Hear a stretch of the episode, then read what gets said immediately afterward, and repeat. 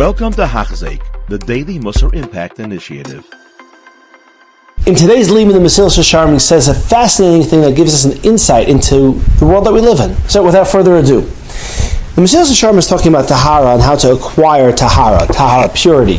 So, what is purity? We've spoken about the two aspects of it, which is a purity of thought. When it comes to, let's say, pursuing gashmias, mundane things, I shouldn't even say pursuing, doing, for example. So, taking everything from a, you know, a shower to, to, to eating something. So, these are necessary, but uh, a person can have different focuses and thoughts. So Tahara says the person is focused 100% solely on Hashem. The reason why I'm going to sleep now, the reason why I'm eating this apple, the reason why I'm doing anything, it's for Hashem, it's not for my own enjoyment. That's one aspect of Tahara. The other aspect of Tahara, says in Mesilas Yesharim, is that even when I'm doing Avodas Hashem, I'm, I'm doing a mitzvah, I'm doing something for Hashem, I should be focused again 100% on Hashem. It's not for my own honor, my own kavod, whatever it may be, it's, it's, it's for Hashem. And with that in mind, the Mesilas Yesharim says in today's limud, he says just like there are two different types of tahara, one when it comes to gashmi, mundane things, and one when it comes to ruchni, spiritual things, so too there are two ways of acquiring it. Now I want to pay attention to the language that the Mesilas Yesharim uses. Very interesting. He says when it comes to the gashmi, the physical, he says how does a person acquire this level of purity? He says kihine machshavat uh, where are we b'maaseh gufanioso. Say that three times fast. In and for a person to purify his thoughts in his mundane actions, a person should focus to, to look, should stare, histakaluso, should stare at the lowliness of this world and its enjoyments. Okay, so the word he uses over here is histakulus, which means to look at something. Um, going a little bit ahead, he says now he's talking about um, getting rid of the the uh, enjoyment of kavod or things like that when the person is doing Hashem's mitzvah. So when a person now a person wants to purify their thoughts when they're doing mitzvahs,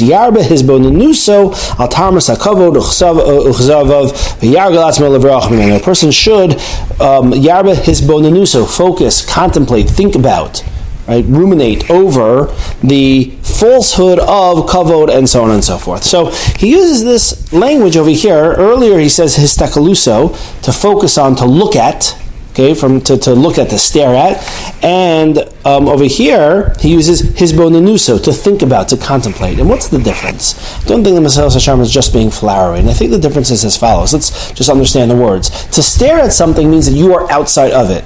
Okay, you are not in it. You are not thinking about it. You are not, or you might be thinking about it, but but it's not a part of you necessarily that you are focused on. You are kind of like an outsider. You're holding the apple in your hand and you're contemplating the apple. Hmm, what a fascinating apple. So here we are. We're contemplating Gashmias. Okay, his uh, uh his takalusa. I'm staring at it. Okay, I'm thinking. I'm, I'm, I'm, I'm, not thinking about it. Again, I might be thinking about it, but the point is, I'm, I'm looking at it from an outsider perspective. I think the idea when it comes to Gashmias, when it comes to chasing after a person's desires, or not even chasing after, but enjoying this world, I think we could all recognize in many different levels the, the fleetingness of this world, the falsehood, if you will, of this world, how, how fake it is.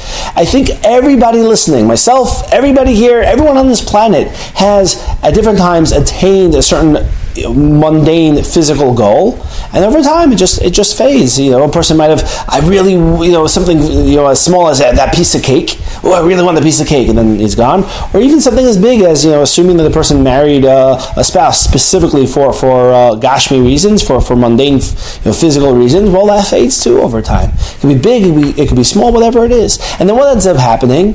What ends up happening is that when it fades, you're like, oh, okay, yeah, the other piece of cake. I want another piece of cake, another whatever it may be. And the worst part is that sometimes we trade real value. You know, we might trade our morals and who we expected ourselves to be for some sort of physical pleasure. So I think we can all recognize that. We all relate to that. We all understand it. So it doesn't take much. It just takes look at it. That's what he's saying. Yesharim is saying, look at this world. Is this really what it's all about? Is this really worth it? Is this really where our efforts should be in this world to get another piece of cake, big or small? So that's the idea of histaklis, just staring.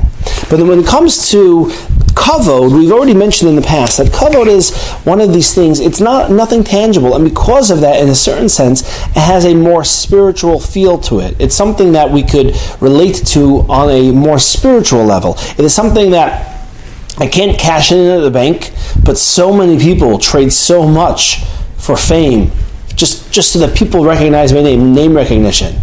Right? Not because that way I'll make more money and be able to buy, you know, another yacht. It's just because I want people to know who I am. I want people to honor me, to, to respect me. That's the idea of kavod. And kavod is much more subtle for a person to say, is it really not worth it? Is it really something that's false? Because it's not necessarily as fleeting, right? The world recognizes me and it has such a deeper feeling for a person. And the reality is, it's so important, just like food is important for every person, that is, you know, we, we need to live. The reality is, respect is important for every person also. So that's already part of our makeup. So this already is not something that you can just stare at, just look at and see, you see how false it is. This is something that takes his us. A person has to contemplate it. I understand that for a person's self esteem, we need the respect of our friends, but is it really this level? Is it really what I'm looking for when I'm doing a mitzvah that I need my friends to respect me? Really, I should be doing mitzvahs because I want, so to speak, Hashem to respect me.